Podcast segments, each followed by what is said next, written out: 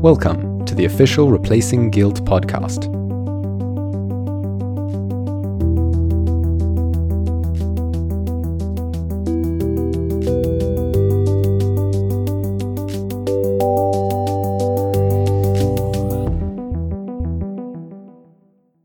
Caring about something larger than yourself. In my last post, I said that in order to address the listless guilt, step zero is believing that you can care about something. And step one is finding something to care about. This post is about step one. There are many different ways to care passionately about one thing or another. Parents, in particular, are usually good at step one and often care strongly about the welfare of their children. Others care strongly about their family or the environment or what have you. Many others claim to care about all humanity or about all sentient life. On the other hand, some people have significantly more trouble caring about big things. They don't have any children to die for, and they don't see the point in caring about everyone. And yet many of them still possess the listless guilt. When I suggest to such a person that they address their guilt by searching their motivations and finding something to care about, the response, more often than not, is simply, why? This post is for them. In order to answer, I'm going to talk about my answer to this why. Before we continue, I stress that my answer is not the only one, that my cause is not the only one and that I endorse anyone's desire to pursue whatever it is they care deeply about, regardless of their cause. As with previous posts, don't treat this as a sermon about why you should care about things that are larger than yourself. Treat it as a reminder that you can if you want to. I often encounter people who don't care much about humanity at large, or the future of sentient life, but seem vaguely curious as to why somebody would. When I suggest that it is possible for them too to care about things greater than themselves, the most common response by far is Sure, but why would I want to do that? Why fight for humans? Why care about the fate of the earth or the fate of people we will never meet? Why care about the callous species that invented war and torture? Why care for people at large when most of them are stupid or annoying or members of the wrong political party or possessing of incorrect beliefs? Most humans are annoying, so why would you possibly want to care about them? I have encountered many people who claim that they only care for their immediate friend group. Now, if you actually only care about your immediate friend group, then be it not upon me to change your preferences. Yet, in my experience, people who think they only care about their immediate friend group tend to be confused.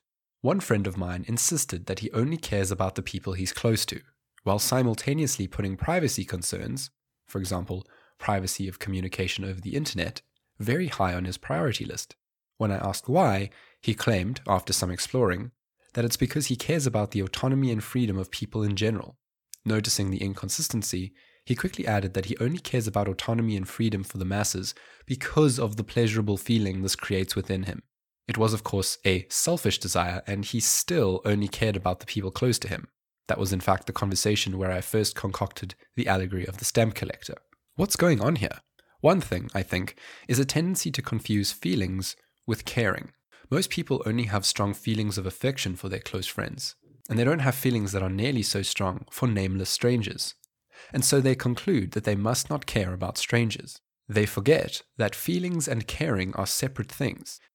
I reassure you that I, too, have deeper feelings for people close to me than for strangers, but I still care about the strangers anyway.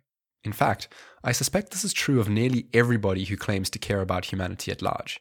Courage isn't about not being afraid, it's about being afraid and doing the right thing anyway. Similarly, caring isn't about being overwhelmed by emotion. It's about not having the emotional compulsion and doing the right thing anyway. It's possible to both lack deep feelings of affection for strangers and still care for them nearly as much as you care for your friends. This is at least one reason why I think people tend to insist that they don't care about strangers. But it still doesn't answer the why. Even once people admit it's possible to start acting like they care about humanity at large, they still tend to wonder why in the world they would ever want to do such a thing. And I can't tell you whether or not you want to do this, but I can tell you why I wanted to do this, and at least help you understand why someone would. We humans are reflective creatures. We get to examine what we feel and what we care about, and choose to change ourselves. As it happens, when I reflect upon myself and my desires, I find many that I approve of, and some that I don't. I, like many, spend a large chunk of time frustrated by other human beings, especially when they fail to read my mind. I have unconscious biases against people who don't look sufficiently similar to the people I grew up near. I automatically bristle at members of my outgroup. I am uncomfortable around vast segments of the population, and yet, at the same time, I care about all people, about all of Earth's children, about all sentient life. Why? In large part by choice. My default settings, roughly speaking, make it easy for me to feel for my friends and hate at my competitors. But my default settings also come with a sense of aesthetics that prefers fairness, that prefers compassion. My default feelings are strong for those who are close to me, and my default sensibilities are annoyed that it's not possible to feel strongly for people who could have been close to me. My default feelings are negative towards people antagonizing me, and my default sensibilities are sad that we didn't meet in a different context, sad that it's so hard for humans to communicate their point of view. My point is, I surely don't lack the capacity to feel frustration with fools, but I also have a quiet sense of aesthetics and fairness which does not approve of this frustration. There is a tension there. I choose to resolve the tension in favor of the people rather than the feelings. Why? Because when I reflect upon the source of the feelings, I find arbitrary evolutionary settings that I don't endorse. But when I reflect upon the sense of aesthetics, I find something that goes straight to the core of what I value. Because when I reflect, I see that I am an inconsistent mess of a brain born of a long and blind evolutionary process, full of desires and feelings and fears that capture everything I hold dear, and also a bunch of arbitrary junk that was kind of tacked on there. In making me, time coughed up a reflectively unstable mind. The causal process of my past constructed me to value everything I value and some things that I, upon reflection, don't. So I look upon myself, and I see that I am constructed to both A, care more about the people close to me that I have deeper feelings for, and B, care about fairness, impartiality, and aesthetics. I look upon myself and I see that I both care more about close friends and disapprove of any state of affairs in which I care more for some people due to a trivial coincidence of time and space. And I am constructed such that when I look upon myself and find inconsistencies, I care about resolving them. So, why do I care about humanity? Because, for me, resolving this inconsistency is easy. My strong feelings are in conflict with my quiet aesthetics, but when push comes to shove, the quiet aesthetics win hands down.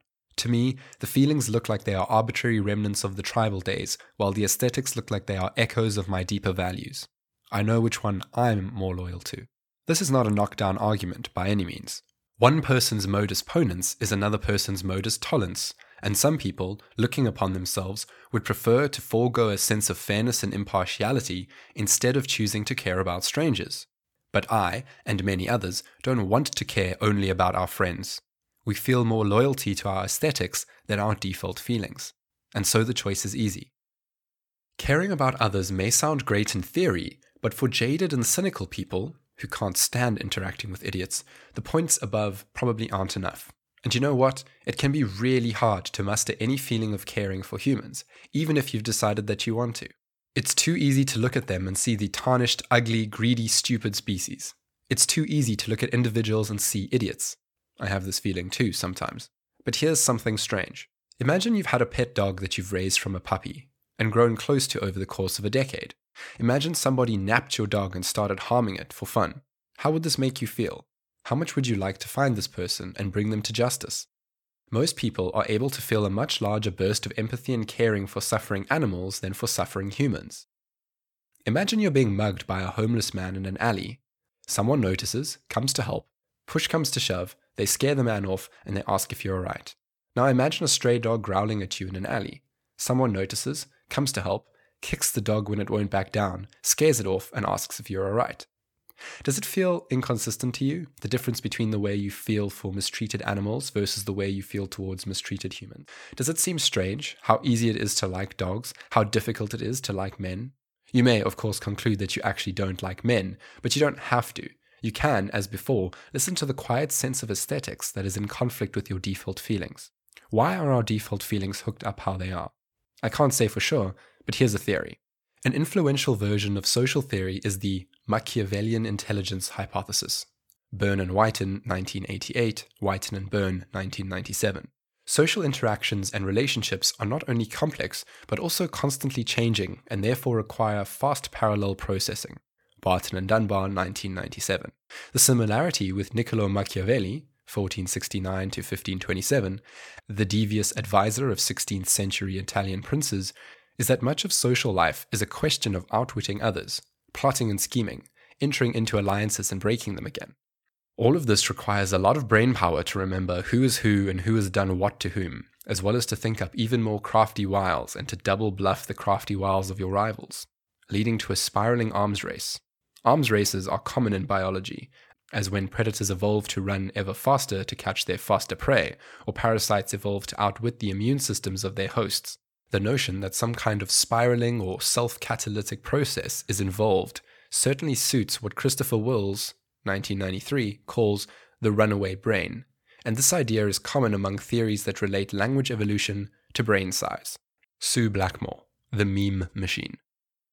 I mean, look at us. Humans are the sort of creature that sees lightning and postulates an angry sky god, because angry sky gods seem much more plausible to us than Maxwell's equations. This despite the fact that Maxwell's equations are far simpler to describe, by a mathematical standard, than a generally intelligent sky god. Think about it. We can write down Maxwell's equations in four lines, and we can't yet describe how a general intelligence works. Thor feels easier for us to understand, but only because we have so much built in hardware for psychologically modeling humans. Our brains are hardwired to see human like agents everywhere. Cartoons work. We see them as people and attribute feelings to them, despite their simplicity.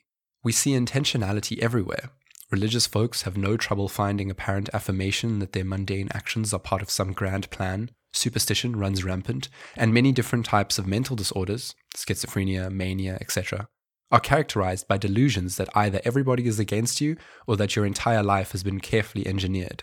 Symptoms of a brain overeager to see things in terms of human plots and schemes. When we look at humans, we see them as plotters or schemers or competition, but when we look at puppies or kittens or other animals, none of that social machinery kicks in. We're able to see them as just creatures, pure and innocent things, exploring an environment they will never fully understand, just following the flow of their lives.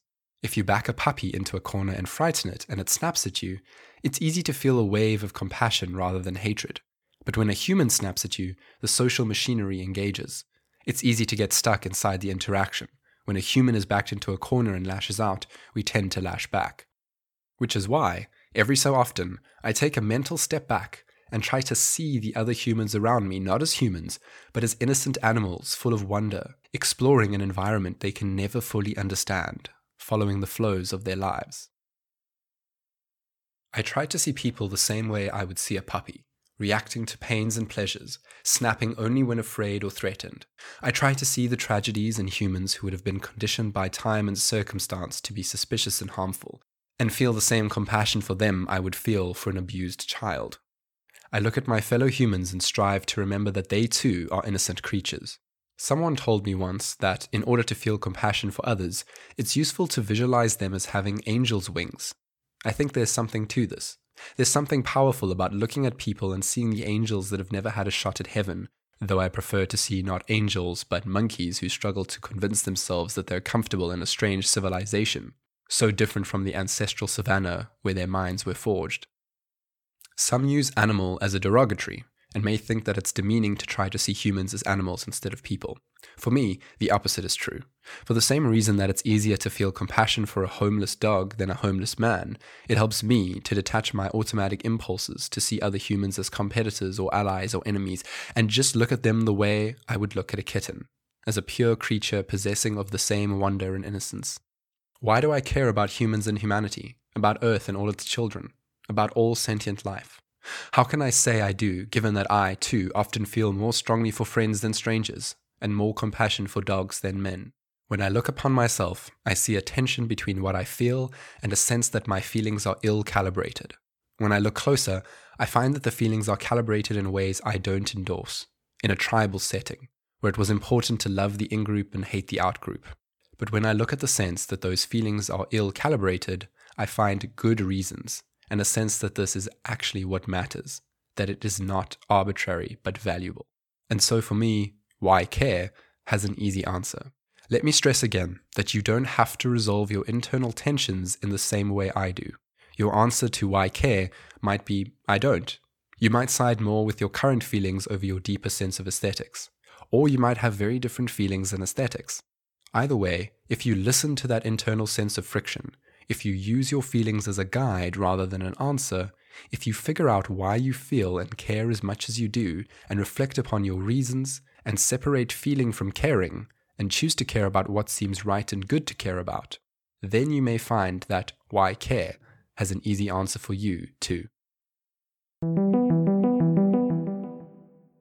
Thank you for listening to this narration from the Replacing Guilt series.